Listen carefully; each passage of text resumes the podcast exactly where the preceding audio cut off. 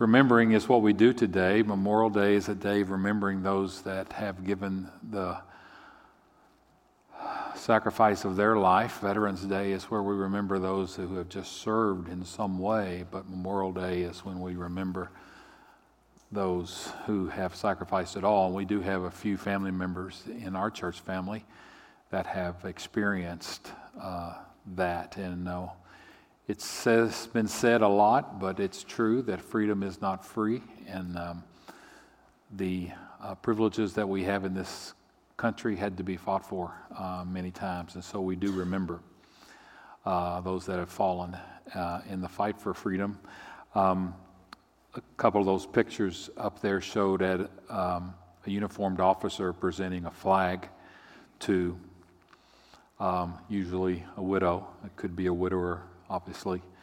Um, I've never been at the burial of a, uh, someone who was killed in battle but I have been at many burials of those who have served.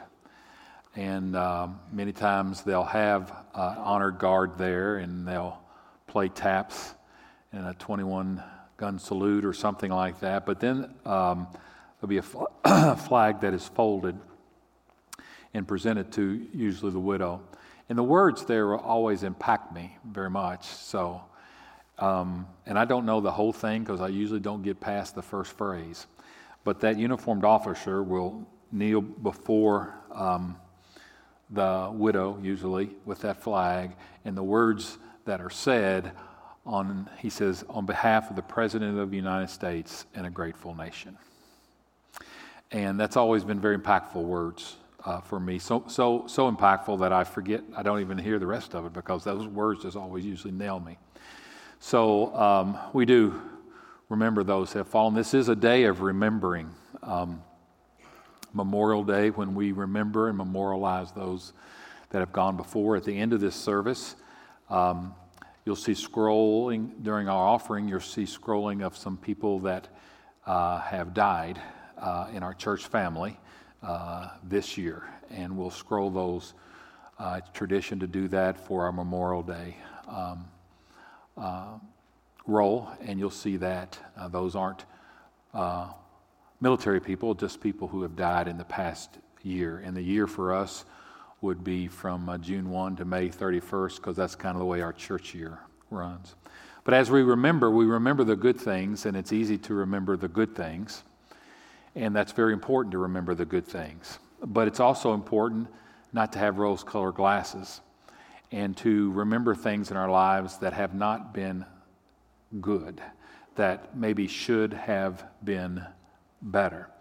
If some people tell you they forget the past, uh, I kind of think that's foolish. We don't forget the past, we learn from the past.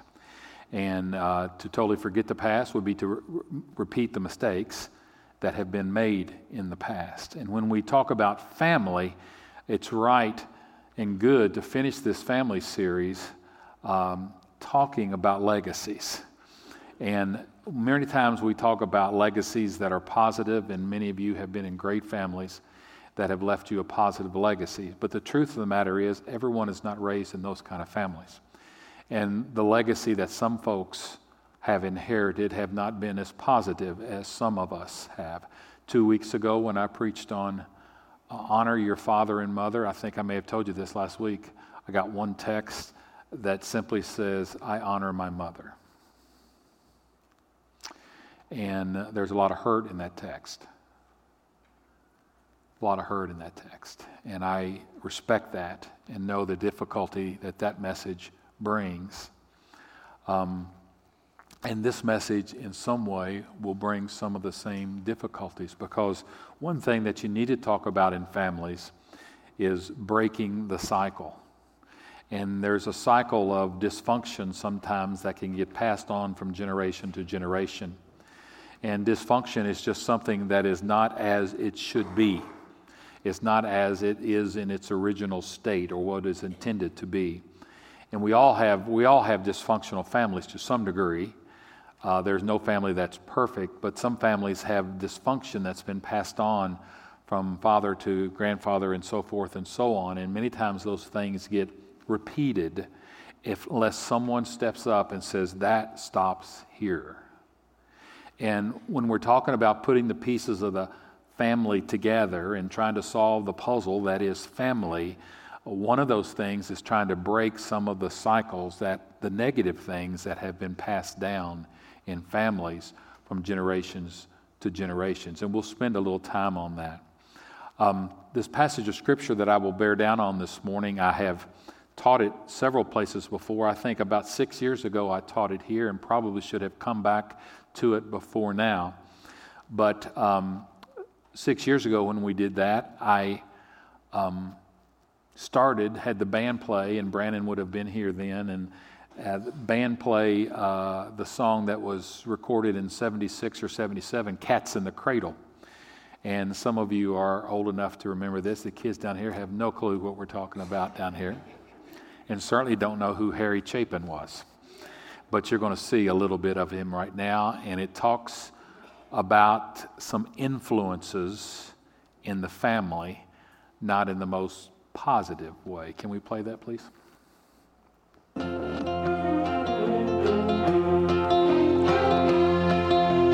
Child arrived just the other day. He came to the world in the usual way, but there were planes to catch and bills to pay He learned to walk while I was away, and he was talking for I knew it. And as he grew, he'd say, I'm gonna be like you, Dad. You know I'm gonna be like you. And the cat's in the cradle and a silver spoon. Little boy blue and the man on the moon.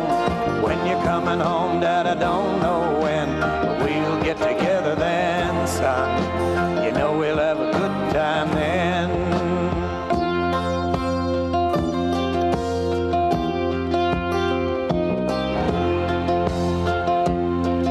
Well, my son turned 10 just the other day. He said, Thanks for the ball, Dad. Come on, let's play. Can you teach me to throw? I said, Not today, I got a lot to do. He said, That's okay. And he walked away, but his smile never dimmed. It said, I'm gonna be like him, yeah. You know, I'm gonna be like him.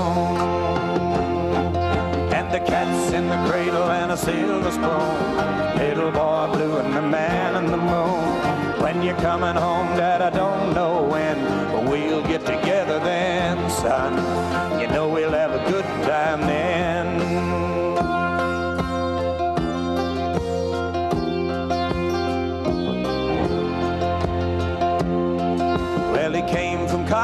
Just the other day so much like a man, I just had to say, Son, I'm proud of you. Can you sit for a while? He shook his head and he said with a smile, What I'd really like, Dad, is to borrow the car keys. See you later, can I have them, please? And the cat's in the cradle and a silver spoon. Little boy blue and the man on the moon. When you're coming home, son, I don't know when. We'll get together then. You know we'll have a good time then.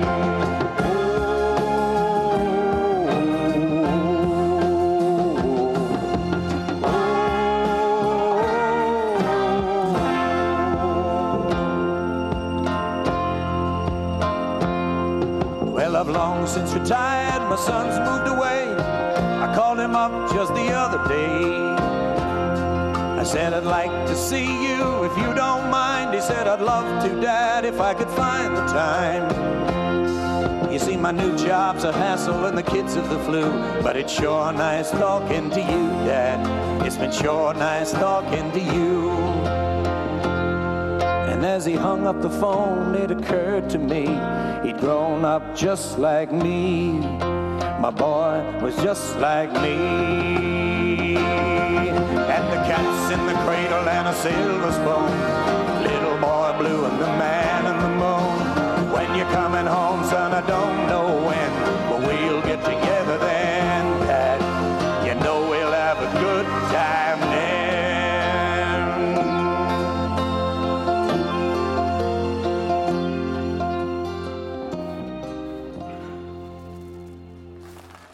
And um,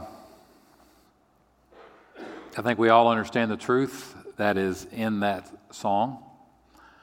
Um, and we know it, but uh, if you're anything like me, we don't always know it.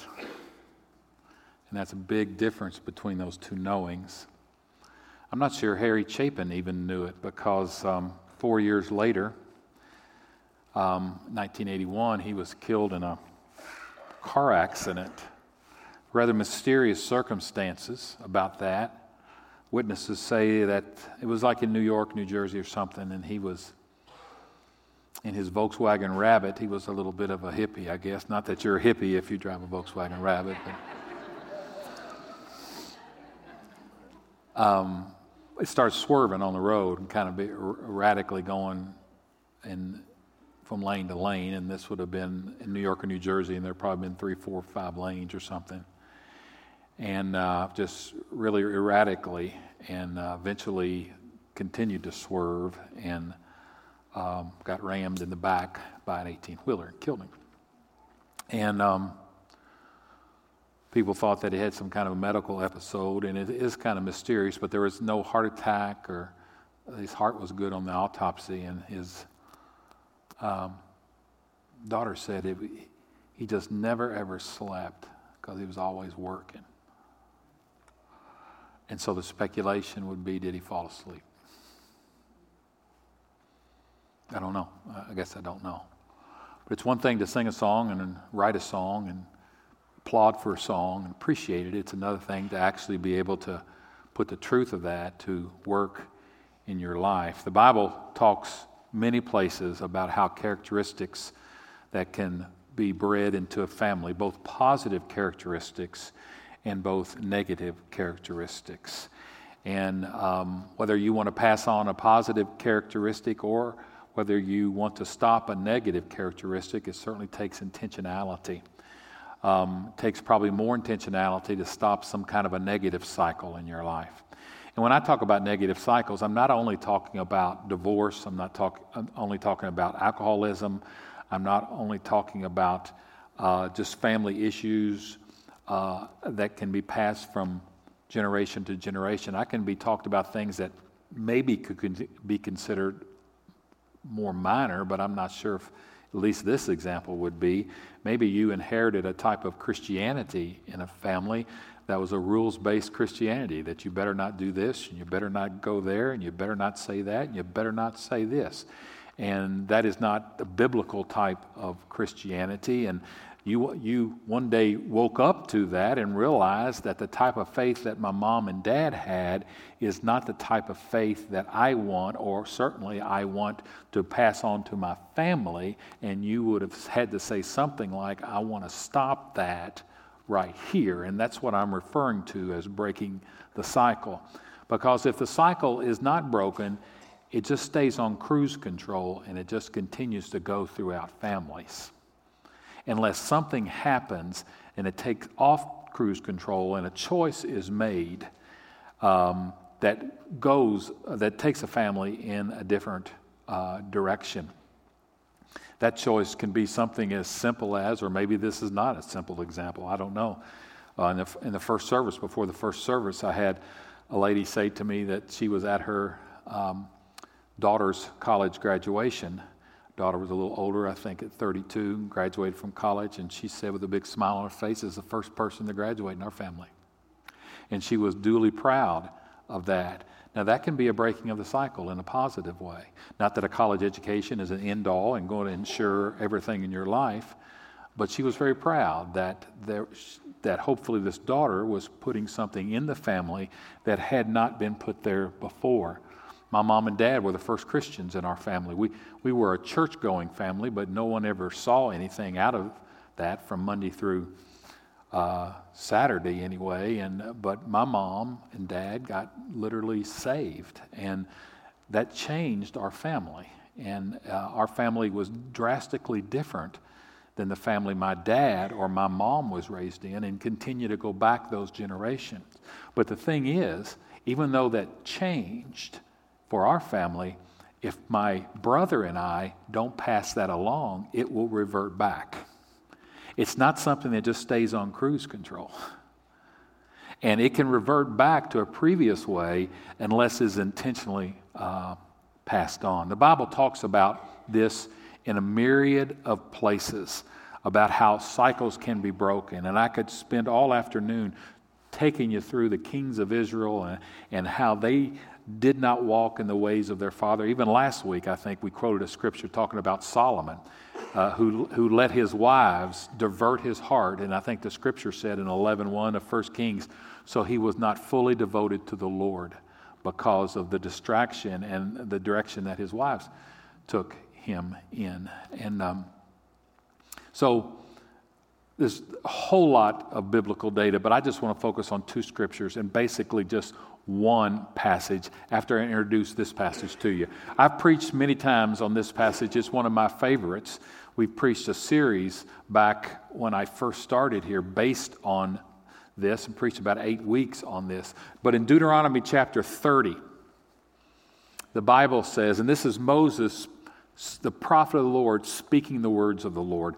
It's in Deuteronomy, so that means they're getting ready to go into the promised land. So God is repeating the law. Deutros means two, Namos means law. It's the second giving of the law. They're getting ready to go in a land of milk and honey. Before they do that, God sees fit to lay out the law to them again, okay? The Ten Commandments. See, I said before you today life and prosperity, death and destruction. Here I've said it before you now. This is a way that you can have life and prosperity or it's a way, if you don't make those choices, you can have death and destruction. And that the Lord speaking that through the prophet Moses, okay? For I command you today to love the Lord your God, to walk in obedience to him, and to keep his commands, decrees, and laws. Then you will live and increase, and the Lord your God will bless you in the land that you're getting ready to go into and possess. Okay? But if your heart turns away, and you are not obedient. And if you are drawn away to bow down to other gods and worship them, verse 18, I declare to you this day that you will certainly be destroyed. You will not live long in the land that you are crossing the Jordan to enter and possess. Uh, you will certainly be destroyed. And that we saw that happen to the nation of Israel as other nations came in and overtook them and in war overthrew them because the nation was not obedient. Um, verse 19 This day I call heaven and earth as witnesses against you that I have set before you life and death. Blessings. And, here, here's a way that you can live that will take you to life and death, uh, that will take you to life, will take you to blessings, or will take you to curses, and will take you to death. It's, it's, your, it's your call. And, and then, then after that, we have three of the most precious words in all Scripture to me. Uh, we do not have a God that is just up there in his heavenly home that spun this world into existence and um, then just kind of, well, I wonder what they're going to do down there. No, this God says, now choose life. As the God that we serve. Now choose, He will not pull you over that line of decision. He'll set the table for you. He will convict you if necessary. He'll set things up for you. But He is pulling for you. I've often said if, if God has a refrigerator, your picture is on it. Now choose life. And if you choose life, so that you and your children may live, and that you may love the Lord your God, listen to his voice, and hold fast to him. For the Lord is your life, and he will give you many years. If you make the right choices, He will give you many years in the land He swore to give to your fathers Abraham, Isaac, and Jacob. Uh, the, God does not want to be a divine puppeteer in the sky. He's God, and He could have been. And He could have orchestrated everything if he chose to, because he's God. I assume God can do that, I guess. But he wanted us not to be mere puppets, he wanted us to be free will agents created in his image that will come to us of our own free will. And the longer that I live, the more the more crucial that is to what we believe as Christians and how our life works out. He did not want us to be puppets that he could orchestrate. And so passages like that talk to about make your choices here. You are a person of free will. Now, the passage that I'm going to bear down on today comes from the book of Joshua. Joshua was the leader that succeeded Moses, and Joshua is at the end of his time of leadership. Some people say this is a deathbed thing for Joshua. We don't know that for sure, but it, no question that it's to the end of his life. And this statement that we're going to read from Joshua was when he had the leaders of the nation of Israel together. And so, near the end of his life, Joshua, the successor of Moses, they've been in the promised land now for a while. And Joshua now saying near the end of his life to the leaders of the nation this very familiar verse. Okay? Now fear the Lord and serve him with all faithfulness. Throw away the gods your ancestors worshiped. Other translations will say, throw away the gods your forefathers worshiped. So, in, in the way that you used to live back here, the way your fathers lived, the way your grandfather and great grandfathers lived, you need to leave that way. You need to break that cycle. You need to go a different way. Throw away the gods, your ancestors. And when he said throw away, he literally meant throw away because they were idol worshippers. And so they had all kinds of idols that they worshiped. And so he says throw them away. He literally means throw them away. Throw away your gods, your ancestors worshiped beyond the Euphrates River in Egypt and serve the Lord. But, Joshua says, it's your call. I can't make this decision for you. You're a person of free will and you're going to do what you want to do. I can encourage you, I can pray for you. But you're going to do what you want to do. But if serving the Lord seems undesirable to you, then choose for yourself this day whom you're going to serve. Whether the gods your ancestors served beyond the Euphrates or the God of the Amorites in whose land you are now living. Next verse in whose land you are living. Then he says words that some of us have in our homes. Uh, we have a little plaque in our home, and I would imagine some other people in our church have that as well. We have a little plaque that basically says, But as for me and my house, we will serve the Lord.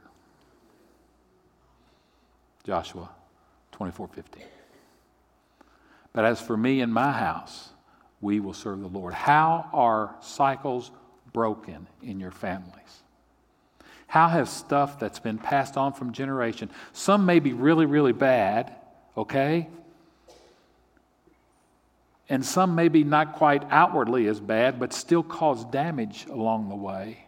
How can those things that have been passed on in our generations, how can it be broken?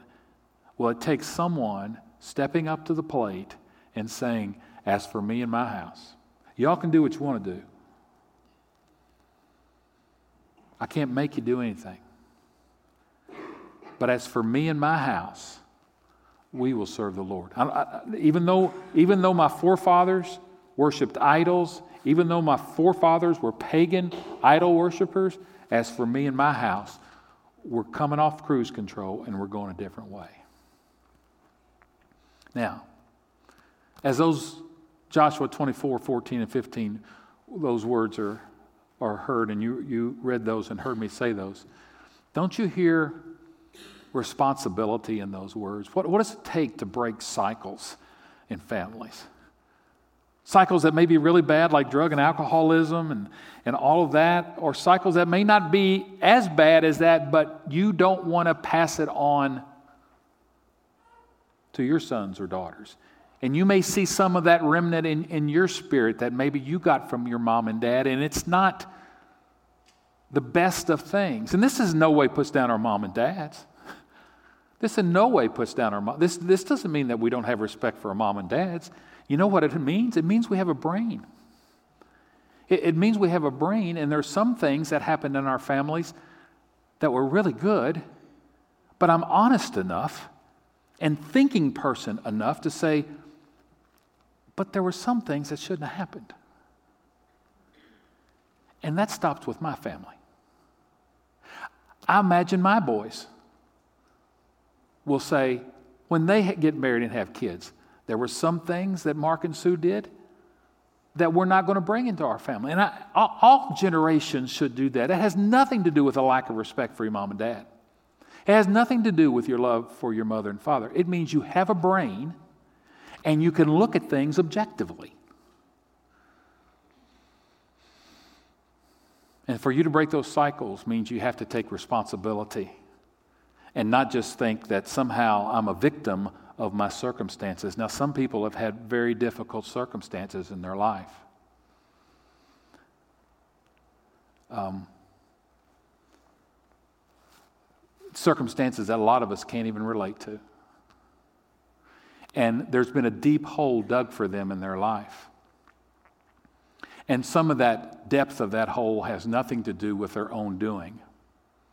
Some of it obviously would have something to do with their own de- doing. But mom and dad or grandma and grandpa had a role in digging that home for some people. And, and there's no question that that hole is difficult to dig out of, but it starts. If you're going to dig out of it, it starts with saying, I'm responsible for my own actions. I'm responsible for my own life. And from this point on, something is different in our family. Now, if that hole was a deep hole, man, let me tell you something. You, you didn't get in that hole overnight, and you're not going to get out of it overnight. It's, it's going to be a struggle to get out of it. And it may be the rest of your life to dig out of that hole, but what a marvelous gift that you would give to six other generations in your family. I don't want to demean. I don't want to demean things that have been passed on to you either by ritual or in your DNA. I don't want to demean that in any way. But with the grace of God and your resolution to say, as for me and my house, cycles can be broken in your family. I've seen it happen too many times.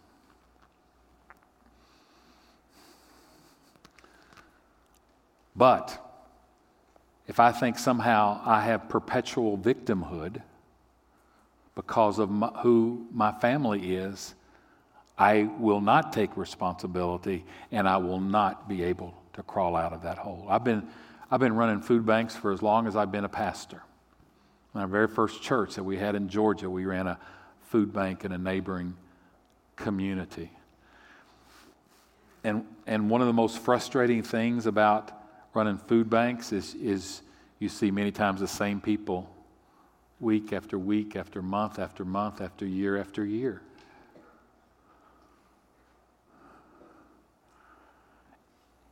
And I can't judge them and know what's in their spirit, but I wonder is there this like victim mentality? This is the way it's been in our family? Or maybe, even more important than that, they don't have a vision for something different.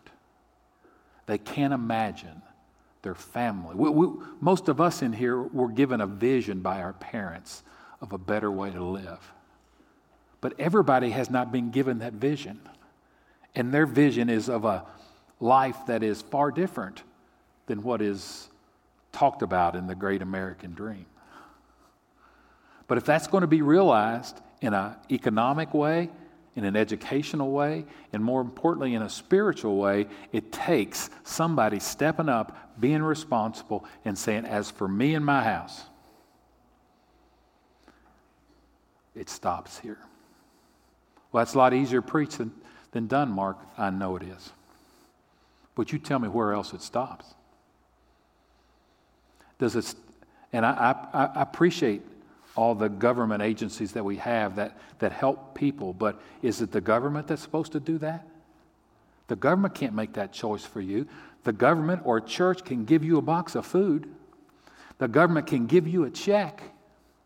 The government can provide you with some housing, but there's nobody that can make you say, As for me and my Lord, as for me and my house, we will serve the Lord.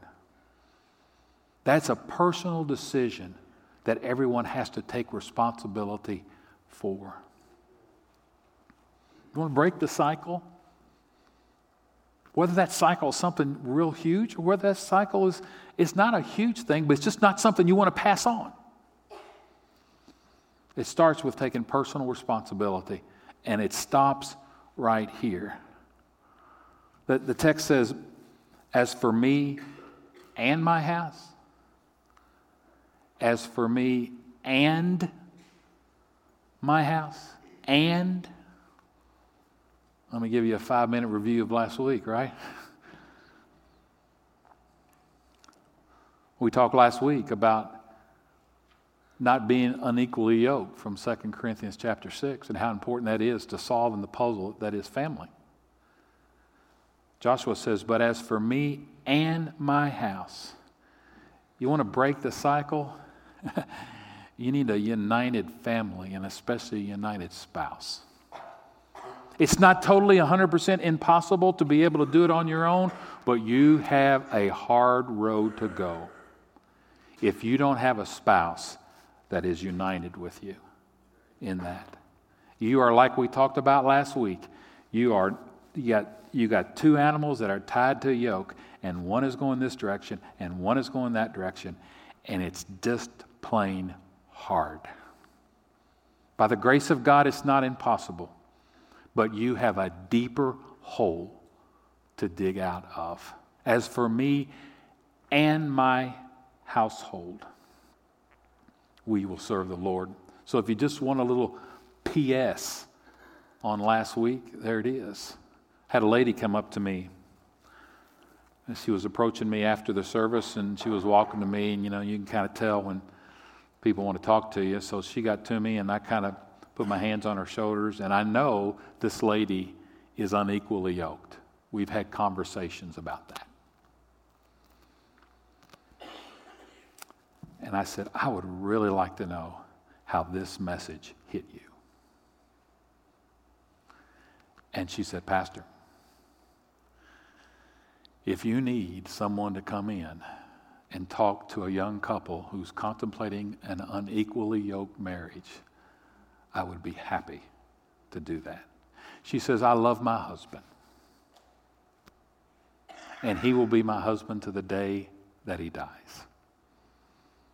But if you need someone, a real life story, to tell you of the difficulties of an unequally yoked marriage, I'd be happy to help you with that.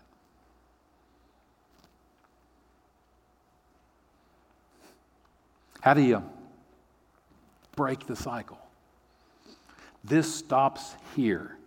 This will not be passed on to my children. You have to take responsibility for your actions. And then, if you have a united household, me and my house, man, the, the, the digging out of that hole is a whole, whole lot easier. One other thing that's in that passage that at least I hear in that passage, as Joshua says, y'all do what you want. If you if it's undesirable for you to, to, to worship the true God and you want to go back to worship the gods beyond the rivers, you go do that. But as for me and my house, you see, I hear determination in those words. And just because the grace of God will be there with you, and just because the grace of God will be there helping you and, and, and, and encouraging you along the way, does not mean that breaking cycles is an easy thing. Some of you would be working against generations.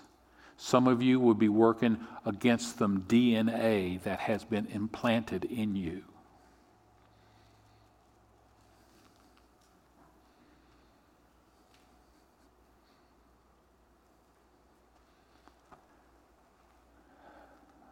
Maybe I shouldn't say this, but I, am going to.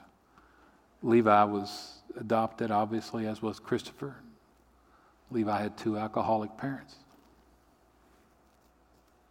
Is that going to show up one day in his life?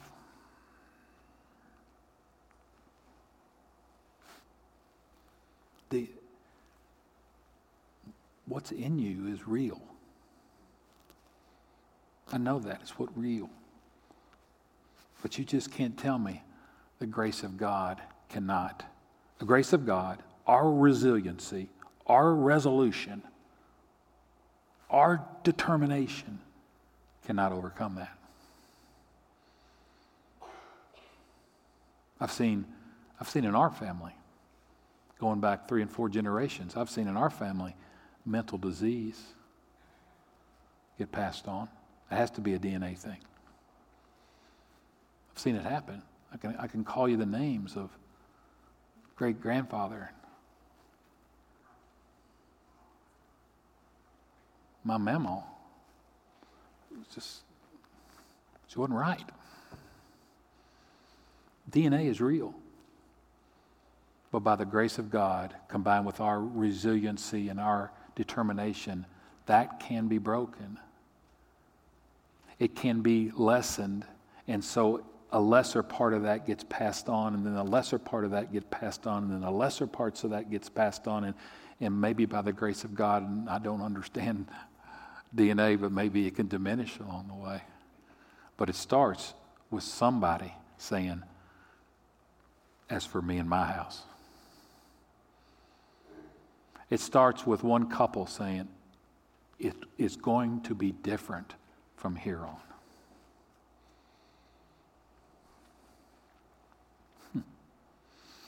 So, where are you today? I hope that most of you were blessed, like I was, to have people that taught you about responsibility and encouraged you to find the right spouse, not only one that you were attracted to, but one that had more important things than looks, because of what the verse said last week. Uh, good looks are fleeting.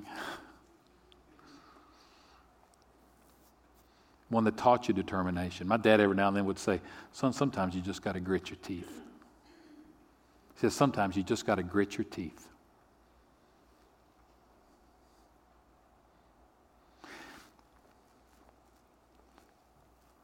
Maybe there's things in your parenting that you're realizing that your kids are picking up on from you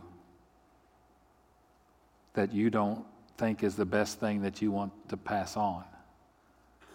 And maybe someone needs to sit down with kids and say, listen, I'm sorry, but we're going to be different from here. What, what you have seen or what you have heard or what you have witnessed that isn't going to happen anymore because you don't want to pass that on to them. And stopping the cycle does not only mean something that may have been passed on to you, but it may mean some of your own behavior that you don't want to pass on to them.